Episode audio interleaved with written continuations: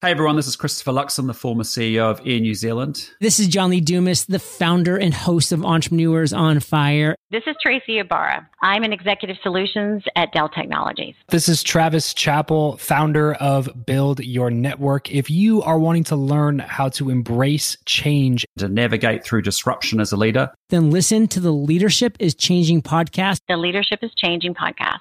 The Leadership is Changing podcast with my good friend, my very good friend, Denis Giannoutsos. Welcome to Leadership is Changing. Each week, we and our guests provide information and insights through exploring leading change. This is taking your leadership to another level by finding the balance between executive excellence and personal well being through stories that inspire real change. It's time to adapt in our fast moving world when leadership is changing with your host, Denis Giannoutsos.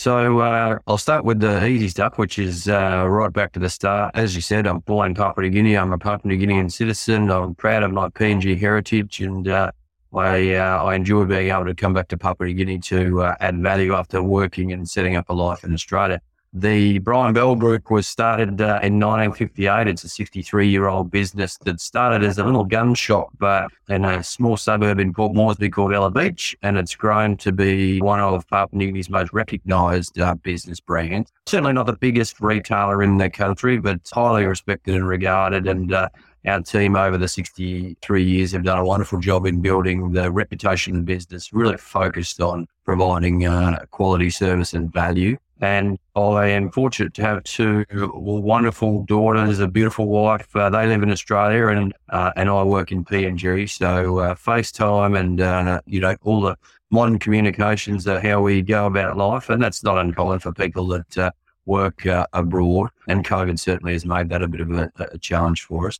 But no, I'm I'm delighted to be back working in PNG and and with the team here that are doing some amazing things to change the way our customers shop in our business and uh, give back to the community in a really positive way. So uh, it's a great environment to be in.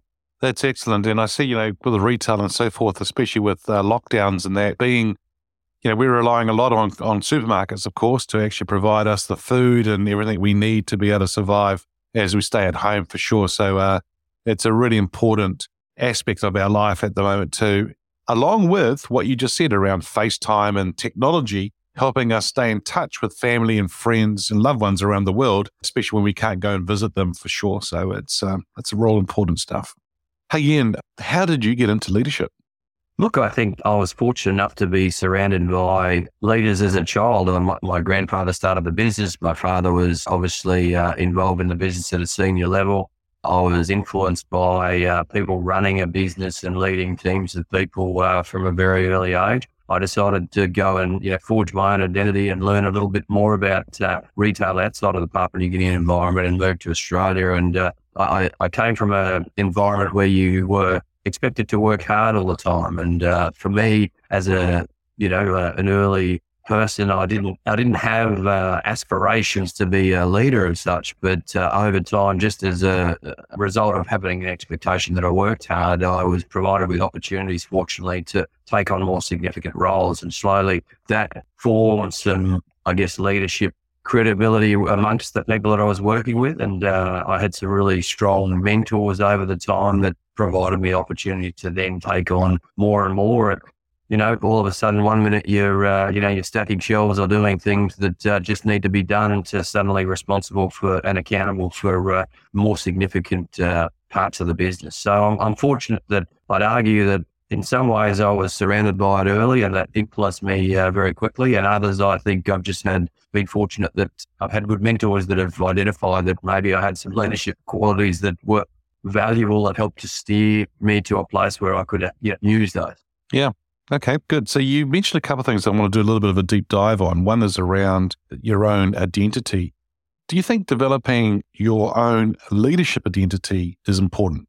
I absolutely do, Denis. I think that uh, if I just talk uh, personally for a minute, I, uh, I was born into a family that had a small business that was growing. It was recognized as a teenager. You know, you you want to be your own person and recognized for your own uh, skills, etc. And I was uh, working in a, an environment where everyone knew who I was because of my father and my grandfather. So, you know, when you get to 19 and everywhere you go, someone says, Oh, you're Sir Brian's grandson or you're Trevor's son. I decided that uh, maybe it was time that uh, I went and learned some things and set my own course because, you know, the, it was important that I built my own, I guess, credibility or brand as such and uh, decided off I'd go and do my own thing. The expectation was uh, for a short period of time. It turned out to be much longer than that. Uh, I always tell people that I was a, a very slow learner. But I think that your own credibility, your own style, your own, I'm going to call it brand, but that's, that's very important because when you talk about reputations, when you talk about integrity, authenticity is very important. And I think for me, it's really, really important that people identify what it is they stand for and work really hard to maintain that expectation of those people around. Yeah, yeah. That's good. Very good. So yeah, your brand, but you, there's so many things you've just covered off there, which is which is brilliant. The second area I wanted to deep dive, do a little bit of a deep dive on, and which is you talked about having some strong mentors around you. How important is it for people to actually think about who are either wanting to get into leadership or are at a certain leadership level, but they want to go to more senior levels or to a larger scale? How important is it for them to have mentors and what should they do to try and find a mentor? Look, I think, Denis, I think it's critical. I think that no one is going to realize their potential without support. I, I, I, know that there's plenty of examples where people have, but I think that if they reflect on their journey, there will always be people that have influenced them either directly or indirectly. And so I think that uh, having some people around you that can provide you with some steer, some direction, some guidance, some honesty around the things that you need to be doing to go to the places that you want to from a leadership perspective is a critical part of your development. And uh, I've been very fortunate along the way that while I might not have realized that at the time, uh, that I had people that were invested in my success and, uh, or at least me doing well, whether it was to support them in their roles or just to see me be the best uh, that I could be. I, I think that's really important. I think it's important that you have close contacts, whether they're inside the business or outside your work environment that, that know you well, that provide you with, you know, that steer. I, I credit a lot of things to a lot of people, but I also can't underestimate the patience and tolerance of my wife who, you know, knows me better than anyone and just belts me around the head every now and then when it's time to say, well, this is what you need to have a, a good hard look at. And uh, those sorts of conversations are really important. Yeah, I think the the words that you used before about having, you know, them being honest and having some honesty with you and having that honest conversation, you know, and you called it a built around the head a couple of times, but you know, I mean, think at the end of the day, it's really what we talk about is that there are people who have got, as you said, vested interest in you. They've got your back, but they've got your back in a good way in the sense that they want to look after you and make sure you succeed. And so having those honest conversa- conversations is going to be really important for sure. Excellent. Ian, you may have several here, but I'm going to ask you this question in the sense of who is your favorite leader now, this person could be alive or from history, but who's your favorite leader and why? I think that's a really tough question for me, uh, Denis, if I'm honest. I, uh, I, I think about when people ask me this question, who, who I would consider my favorite leader. I think that there's, there's not one person that I say to me influences the things that I've learned from or the, environments that I've been in that I've taken the most from. I'd say I take lots of little pieces from the people that I see or the people that uh, influence me. I, I love seeing stuff from Nelson Mandela. I love reading about uh, um, people like Abraham Lincoln because they're, you know, pioneers or they've demonstrated amazing courage. You know, I'm, i was a big, uh, still am a big Barack Obama fan because, you know, you're talking about breaking down barriers and, uh, you know, a, a, guy who can inspire people with a conversation. For me, you know, in terms of favorite leader, I've got some people that I've worked with that, you know, really have influenced me uh, over my journey. Uh, there's a gentleman uh, that I work with uh, in the Coles Wesfarmers world for a number of years who, you know, I could only be described as uh, firm but fair and, you know, genuinely invested in your success. And so, uh, you know, Mark was a very, very strong influence on my development uh, as a leader. But I, I, can't put it down to one person. I always look to people for, you know, whether they have an authenticity, whether they can inspire people, whether they deliver uh, messages that you take away and reflect on on a regular basis because they're meaningful. And so it's it's a tough question to answer with just one person. So uh, I, I think if I could wash up one leader alive or, or dead, it would be a person who embodies all of those qualities that are important to me: authenticity, honesty, integrity, inspiration. Uh, you know, there are people that have probably got elements of all of that. And uh, if you're taking those elements and making one person, I'm not sure they're out there, but um, maybe I haven't found them yet. Hello, Denis. My pleasure to be on the show. Uh, it's great to have you here. Now, I've told our listeners a little bit about your background. Is there anything else? Tell me, is there anything else you'd like to share about your background? Honestly, no. I actually always hate that question. I recently turned 60 and uh, I was being asked by uh, a prospective new client in, uh, in India to tell me about themselves. And I just realized that, you know, I said, well, how far do you want me to go back? And she said, to the beginning. I said, well, you weren't even born at the beginning, right? So the potted history of who I am is uh, English by birth. I went to an English grammar school. I was a pretty good science student, and and I had my eyes set on on being a doctor.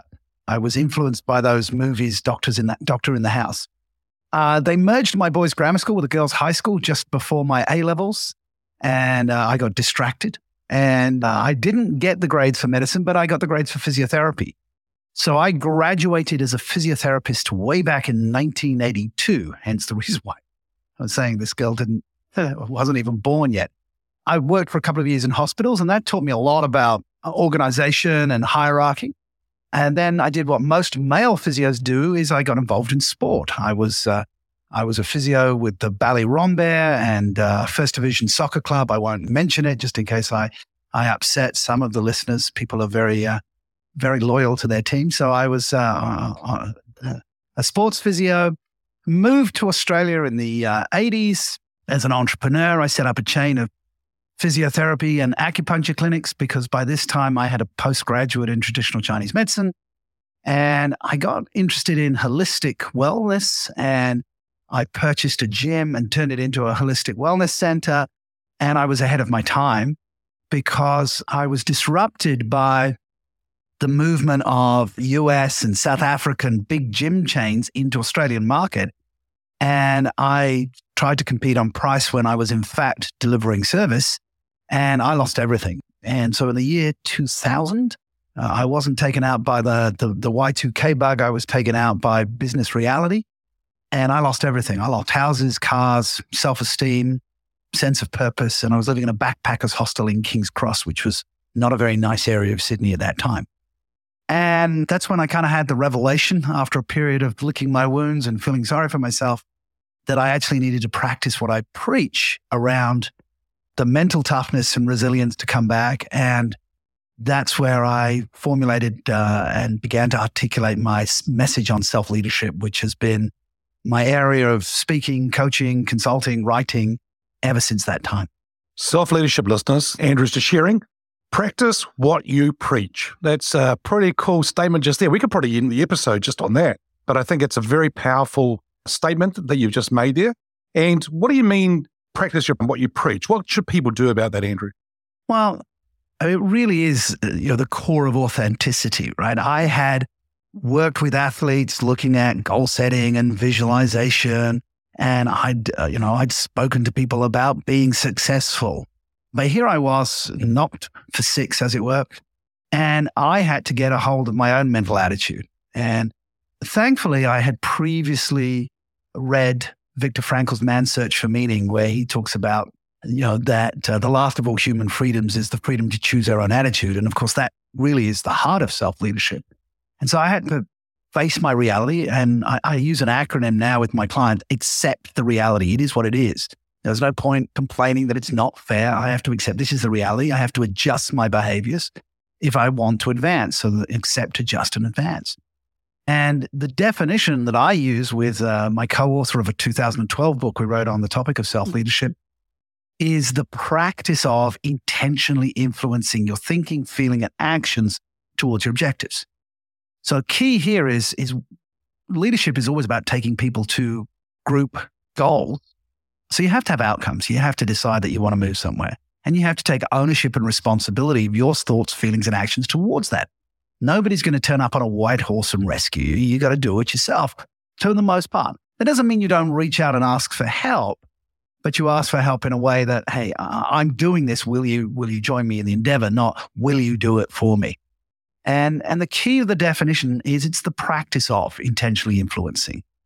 The, the, the great Zig Ziglar, the, the sales motivational speaker of the United States, used to talk about motivation is like taking a shower. The effect is not permanent. And, you know, just self leadership is a daily practice. Every day that you wake up, you open your eyes, you take a shower, you get your clothes on, you go to work, or you look after your family, whatever it is that you do, you start anew. You have to get your attitude right and then you have to get your actions right. Yeah, excellent. And, and Andrew, when you've been sharing that, is that is that actually how you got into leadership? That through losing the other business and so forth, and then getting into the leadership side, or was there something else that got you into leadership? It was a little bit of both. So I'd already start before the collapse of my business. I'd already started speaking, and I'd spoken at various business conferences. After I lost everything, I was building back my consulting business, and it came. I came to the attention of a managing director of a company who realized that as a physiotherapist, I'd helped his sports team improve. And he said, Well, why don't you come and work with my management team? Because they suck. And, and the interesting thing was, I turned up with a, a tabula rasa, a blank sheet of paper, unlike consulting companies who turn up with their methodology, right? And, and prescribe them. I went with a curiosity and I'd learned NLP modeling skills and I had my my background in traditional Chinese medicine, looking at what are the influences that create the reality.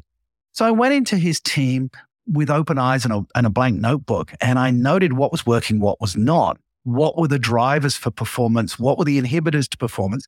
And I began to make some changes, and they were successful. And then I realized I was onto something, but I had a bit of imposter syndrome because I didn't have an MBA, and I thought that's what I needed to be a leadership consultant. So I went off to do an MBA and on my on the organizational behavior and leadership course, I kept arguing with the lecturer because he was saying, "Well, there's this theory and there's this theory." I go, "Yeah, but how does that work in reality?" And he said, "Well, you've got some good questions. Why don't you go and do your own research and write your own book?" And well, the rest, as they say, is history. they laid the challenge down, and you went out and wrote the book. Yeah, awesome. Yeah, I very did, good. Yeah. Hey, Andrew, that's that's some really cool stuff that you're sharing there. And Here's a question for you, and that is who's your favorite leader? Now, this person could be from history or alive. Who's your favorite leader and why? So, thank you for the question, Dennis, but it's a trick question, and it's one that I get asked a lot and I refuse to answer. And the reason is, is that if you personify somebody, you, you run a huge risk because leadership is always about context. And I think this is something that a lot of leadership speakers miss. It's about context. It's time, place. You, are the right leader for the right place. So, for instance, growing up uh, as an Englishman, of course, I was influenced by Sir Winston Churchill, our wartime leader.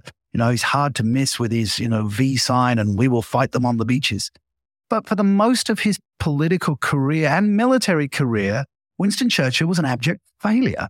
And in fact, he did some terrible things. And uh, you know, you talk to Indians, and they don't like Winston Churchill because you know he resisted Gandhi and the independence of India. Talk to New Zealanders, New Zealanders and Australians. They, you know, Winston Churchill was an architect of Gallipoli, where the Anzacs, you know, died on the beaches. So you know, you'd say, well, Winston was the right leader at the right time and the right type of leader. Right. I recently, uh, when I was in Singapore, saw Barack Obama, and I love Barack Obama for his oratory. But, you know, we're seeing that he was, you know, he also oversaw the Afghan war and he also didn't do what was necessary. He drone strikes under Barack Obama increased like crazy. So oratory on the one side, but he failed to leave a, a legacy. He failed to leave a succession plan.